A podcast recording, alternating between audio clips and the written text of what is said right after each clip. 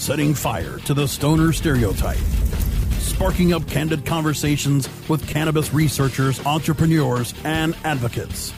Educator, author, and advocate Dr. Mitch Earlywine is here to tackle the burning issues. CannabisRadio.com presents a no holds barred platform that seeks to redefine and revolutionize the entire scope of the cannabis culture while opening the door for more to join the cannabis crusade. Please welcome the host of Burning Issues, Dr. Mitch Earlywine.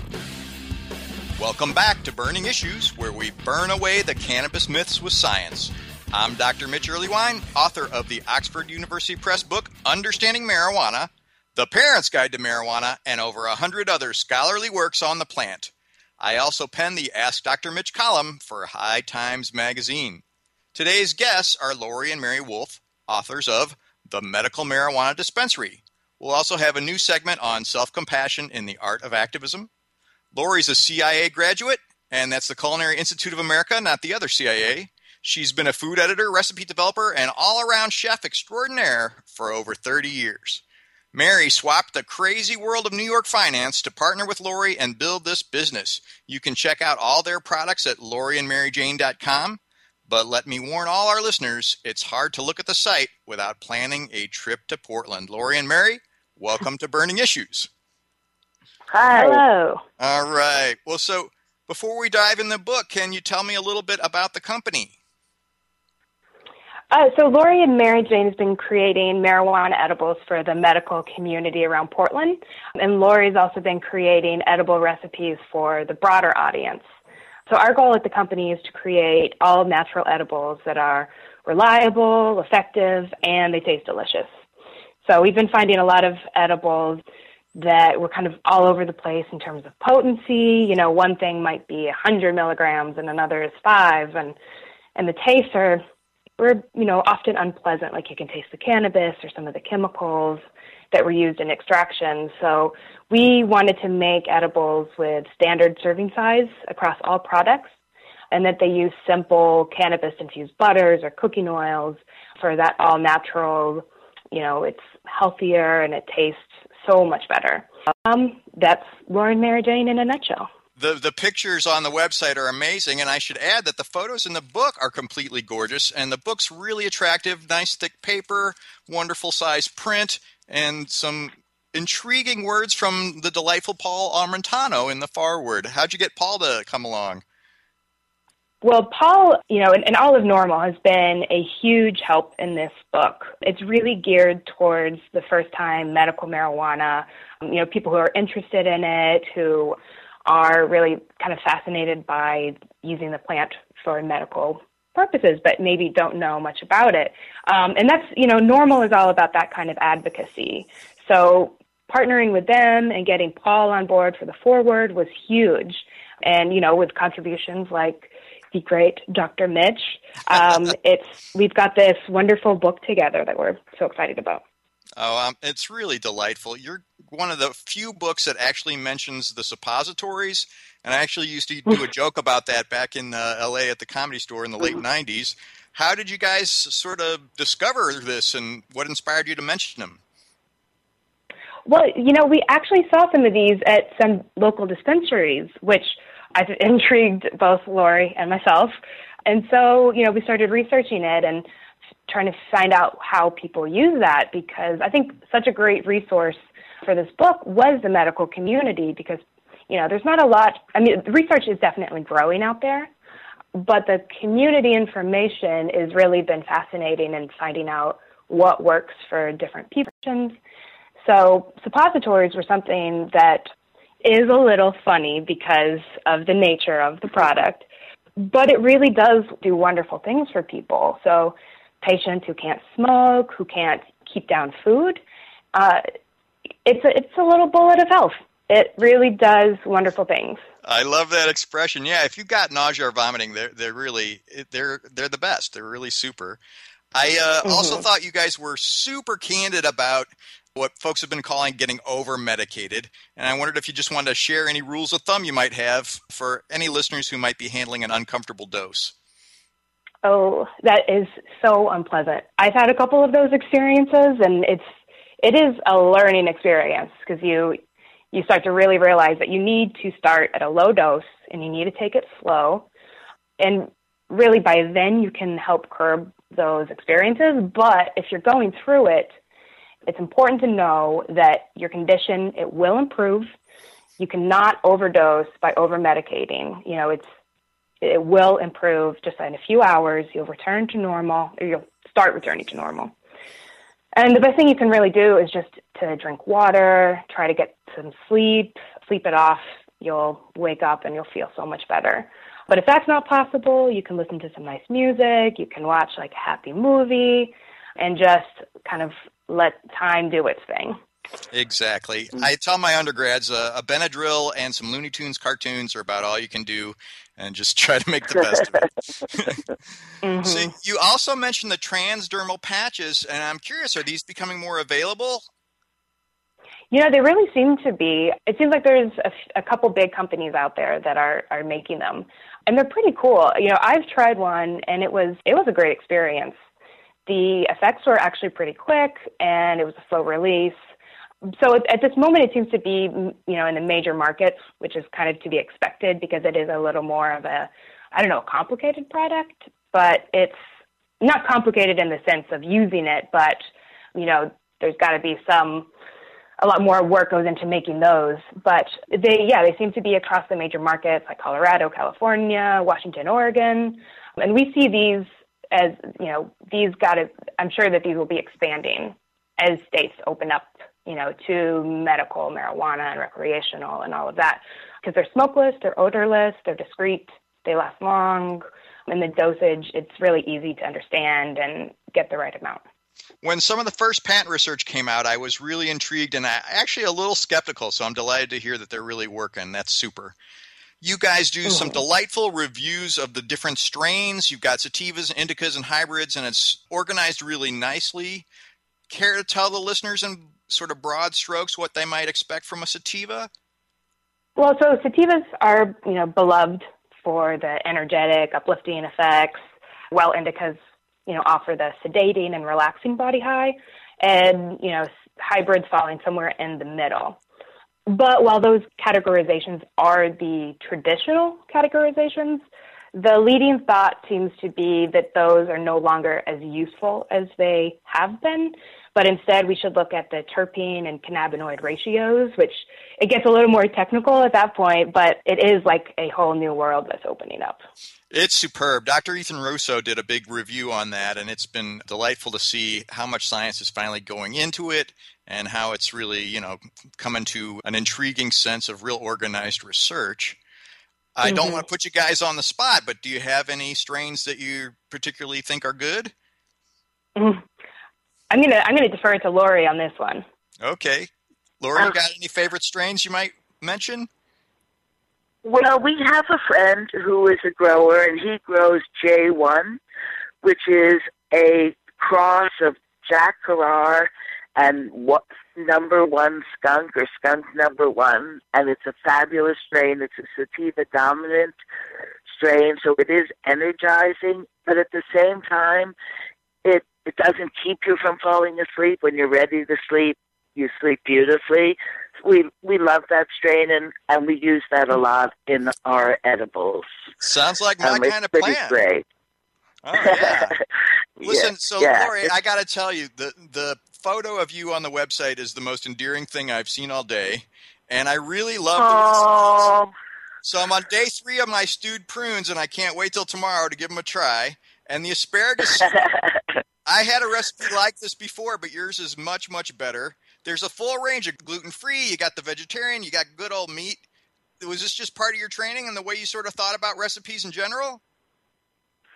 Oh, I think we wanted to give uh, you know, a broad range of relatively easy recipes for either patients to make for themselves or for caregivers. You know, one thing, since this book is focusing on medical marijuana, a lot of people are very sick and can't eat a lot of spicy foods or, you know, have very like, specific tastes and things that they're comfortable eating. And we try to to do recipes that didn't have any weird spices, didn't have any strong, strong flavors, so that like people who aren't well could eat them without like being overpowered by by odors and and taste that a lot of sick people are just not interested in having. So we kind of focused on simple, flavorful foods that are are quite easy to make. Oh, you're doing God's work. Hey, as my cannabis radio brother Vivian McPeak says, we got to pause for the cause because there are flaws in the laws. but please come right back. We're talking to Laurie and Mary Wolf of the Medical Marijuana Dispensary book, and we'll be right back. More burning issues coming up after we blaze through these words from our sponsors. Northwest Alternative Health, Eugene's premier medical marijuana clinic, is proud to sponsor the Oregon Marijuana Business Conference. Are you prepared for the changes in the recreational and medical marijuana markets? The OMB presents the state's top industry experts, along with over 40 exhibitors, and features a keynote by Dr. Carl Hart. Also, tickets include a celebrity interview and private after party with the one and only Tommy Chong. Join us Sunday, April 24th at the downtown Eugene Hilton and be a part of Oregon's fastest growing industry. Check out OregonMBC.com for more details. Dr. Dabber, hurry! Its temperature is shooting past a thousand degrees Fahrenheit. It's burning up. I'm afraid for this little guy, it's just too late. What caused the problem? Only Dr. Dabber can maintain the perfect temperature for a smooth tasting, slower burn. This standard vaporizer lost all of its health benefits, sending it up in smoke. So you're telling me that most vapor pens burn so hot they produce smoke, not vapor? Correct. Keep away from those standard vaporizer pens and turn to Dr. Dabber. Doctor's orders. Less heat, more flavor. I said palm trees, make California. Yo, yo, yo, it's your boy TJ, Trinidad James. You're listening to Dr. Bina on Cannabis Confidential. LA, what up? Nickname James, man. I'm worried like a lake. I need to. People were so excited to see you supporting our industry, and it's so important to see people who are mainstream, who are out there that people look up to. That was my first one ever going to, so that was definitely a big deal for me. It's not just, oh man, just come smoke a bunch of joints. It's a lot of science into it. It's way more interesting than a lot of people might think would look down, per se, on what we enjoy. Cannabis Confidential, only on CannabisRadio.com.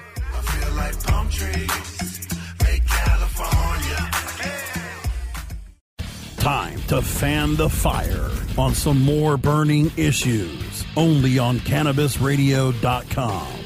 And we're back with Laurie and Mary Wolf of the Medical Marijuana Dispensary book. The subtitle, Understanding Medicating and Cooking with Cannabis, really says it all. It's a gorgeous piece, as I mentioned before, wonderful photos, over 40 different recipes, all really accessible. I'm having a good time with them. Laurie, I just wanted to ask if you'd mind sharing your secret for the canna oil on the air, or, or are you going to have to make, make the listeners go buy the book?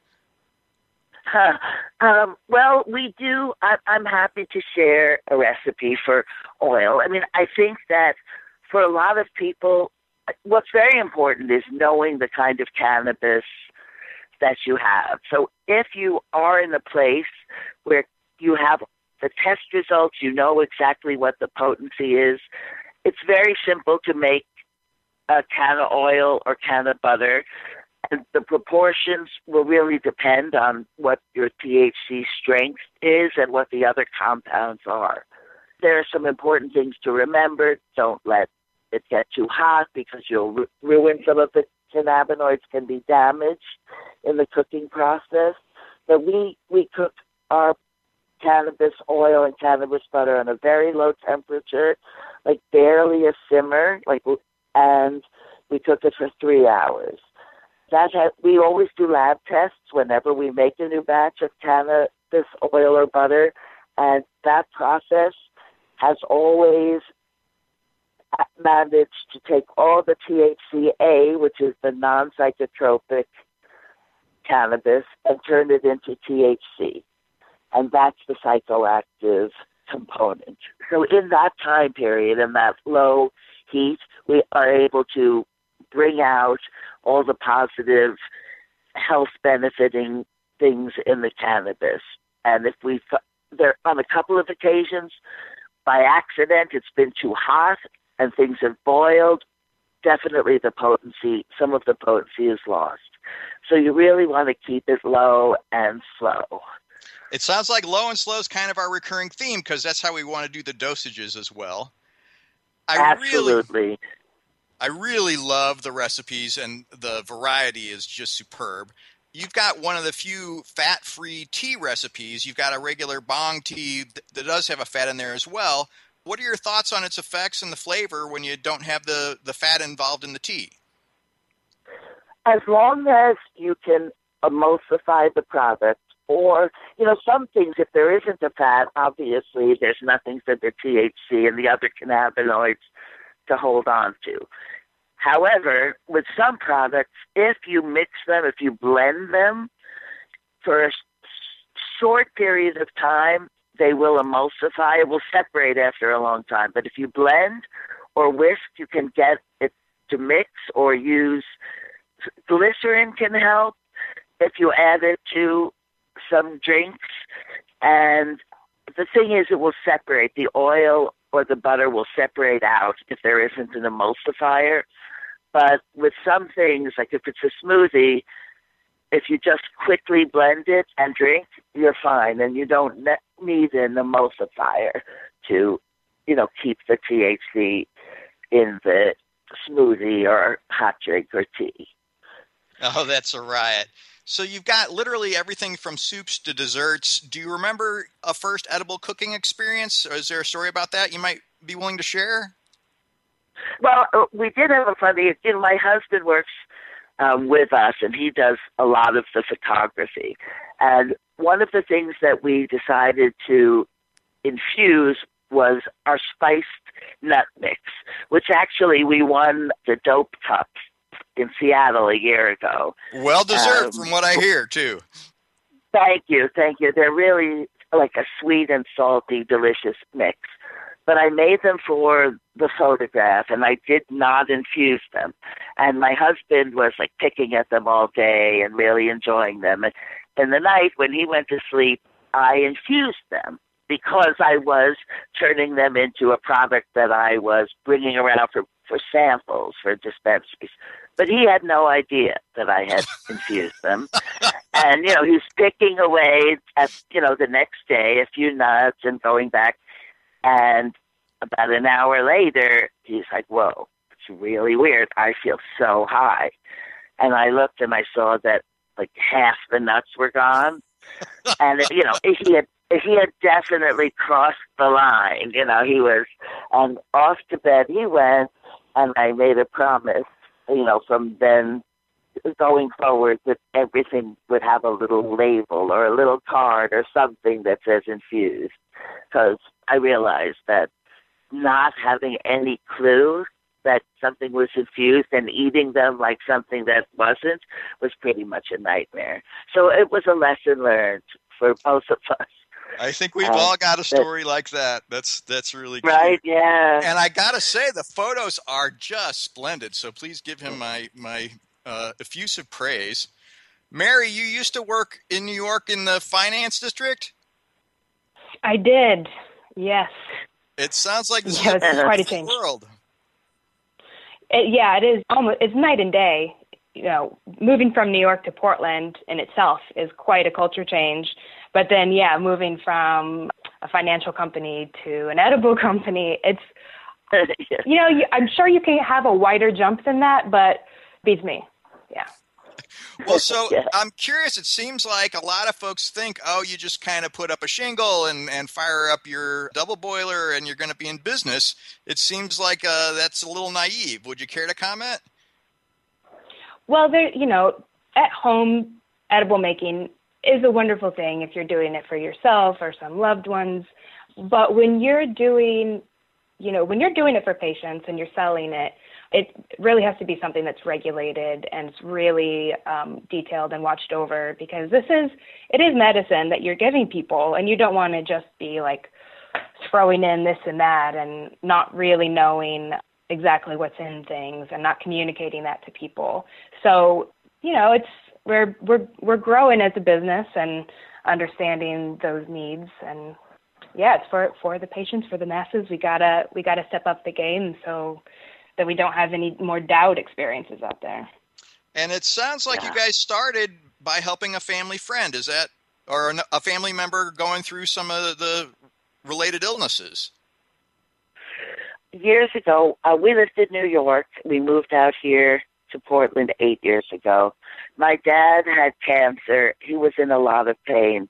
And I started making simple edibles for him. He he really had no interest in getting high. He never had.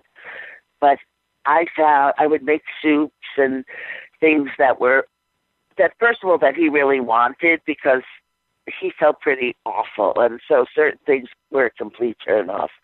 But when he would tell me something he wanted, I would infuse a soup or infuse a very simple, like in the book, I have noodles with cottage cheese. It was it's so easy to digest, and I would infuse that, and it gave him a huge amount of relief. And I, it was not a, a heavy dose. That was back in the day when you know, that was back in New York where I didn't have labs. I, I couldn't test, like, you know, the cannabis. So it was always a low dose for him, but it gave him a lot of relief. And when he was on stronger medications, like, you know, on morphine, he couldn't really speak. He couldn't communicate. He was so out of it. So having a, an infused soup, he would get pain relief, but he was still completely alert.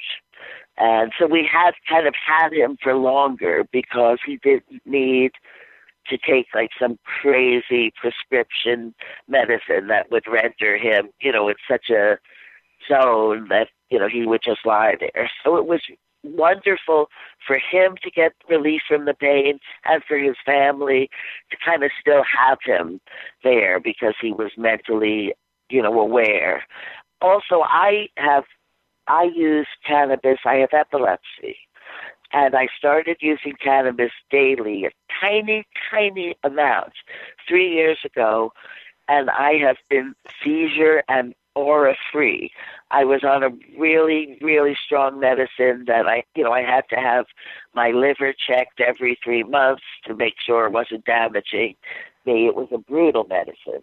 And I am off that and I have not had the slightest hint, because I would always get the aura or sense that a seizure was coming on, and it's gone. Oh, that's such a heartwarming story. That is it's superb. fabulous. Well, so yeah, I, uh, I just, yeah. just just want to thank you both so much. Uh, point our listeners towards again, it's Laurie and MaryJane.com and you'll see some delightful almond cake and brownie bites and just real real wonderful set of products and the book again, it's called the Medical Marijuana Dispensary, and I really recommend it. It's really delightful. Thanks so much for being on the show. Thank you. Thank and you. let me just say that people are welcome to write to us, to email us. We have a lot of people doing that, and we're happy to answer questions. Oh, thank you so much. That's super. All right. Well, we'll catch Yeah. up with you guys again. Thank you so much. All right. All yeah, right. thanks, Mitch. Thank you, Mitch. Take care. Sure thing. All right. Take care, guys. More burning issues coming up after we blaze through these words from our sponsors. The next generation of vaporizers has arrived. Vuber vaporizers are blazing the way with unparalleled technology for oil, concentrate, or dry flower pens. Providing unsurpassed customer service and expert craftsmanship, Vuber vaporizers use cutting edge technology, providing a power packed, smoother vapor with a lifetime guarantee. Experience vaporizing the way it was meant to be the Vuber way.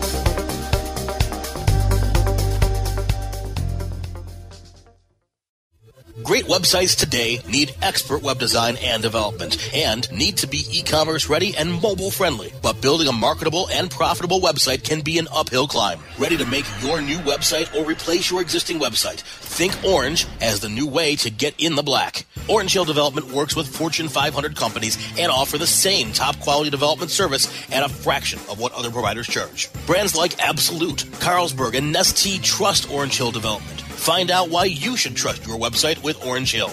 Contact Orange Hill for a consultation today at orangehilldevelopment.com. It's time to Hemp Present. with Enadina Stanger. I say to you with all the fervor of my soul that God intended men to be free. Rebellion against tyranny is a righteous cause. And I believe that with every ounce of my soul, we are fighting a righteous cause because people need nature. Marijuana! Hemp presents only on Cannabis Radio. Sweet sativa. Time to fan the fire on some more burning issues only on CannabisRadio.com. And we're back to Burning Issues.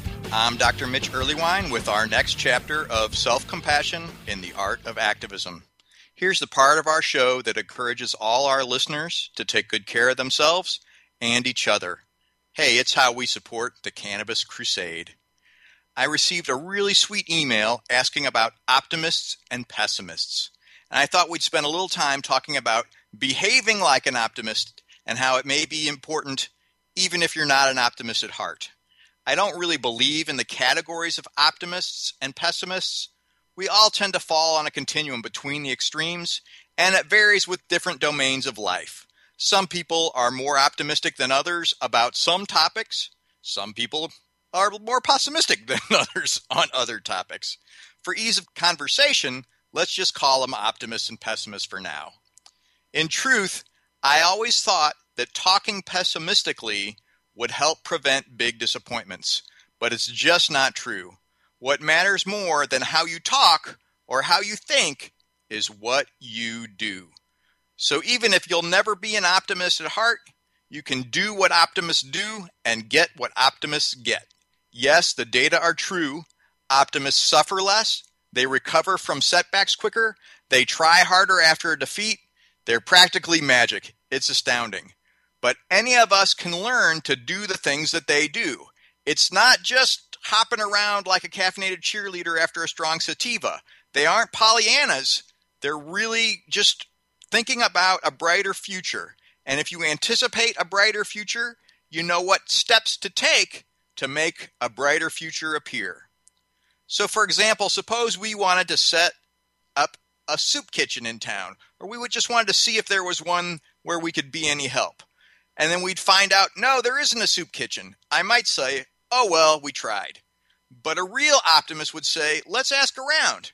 And then after a few questions, we might find out there's a homeless shelter and they're dying to have a soup kitchen. And they might even know a place to make the soup. And then the optimist might ask local businesses if they would want to sponsor the soup. You get the idea. Folks would come together and each would pitch in. Optimists make the moves in the right direction and they end up making things happen. It need not take a lot of effort to do the things they do, even if you don't think the thoughts that they think. A curious thing happens when you compare the memories and expectations of optimists and pessimists in the lab. Pessimists rarely think that their actions will lead to great outcomes. But it turns out it's partly because every time their actions do lead to great outcomes, they forget that it happened. So my optimistic friend suggested that we ask around about the soup kitchen because she remembers being able to succeed at tasks in the past. Of course, she thinks that setting up a soup kitchen would be no big deal because, again, she's got it in memory of doing comparable things. Now, how could I get more like that? Research suggests that if I pay attention and keep a small record, it just might do the trick. Every day, I could write down three good things that happened. And then, in addition to those three good things, I should record how my actions might have contributed. The three good things don't need to be huge. It doesn't have to be winning the Nobel Prize. I might have received an unexpectedly nice phone message and realize it's simply because I left a polite phone message at first. I might have discovered a great new lunch place and realize it's simply because I was willing to adventure to somewhere new. You get the idea start paying attention to your role in positive outcomes and you'll start remembering them and then you start thinking that you can make them happen. Then the next time you get a cool idea, you might think, hey, I've made good things happen before. And suddenly you're off and running. More importantly, you'll start taking those little baby steps in the right direction until the cool idea becomes a reality. Now, how do we know it will work? Well, previous researchers have shown that it works for them and for people a lot like us. But more importantly, we can start gathering our own data. So tonight, make a list of three good things that happened today and how you paved the way for them to happen. After a week or two, see if you don't catch yourself taking on bigger tasks, making good things happen, and thinking that you can. And then, of course, let me know your results with a quick email to 420research at gmail.com. That's the numbers 420research at gmail.com. Hey, thanks so much for listening to Burning Issues. My continued gratitude to the Cannabis Radio production wizards and today's guests, Laurie and Mary Wolf, authors of The Medical Marijuana Dispensary. Please join us again soon. I'm Dr. Mitch Earlywine at CannabisRadio.com. You can also find us on iHeartRadio, Stitcher, and iTunes. Follow your heart and let the data be your guide.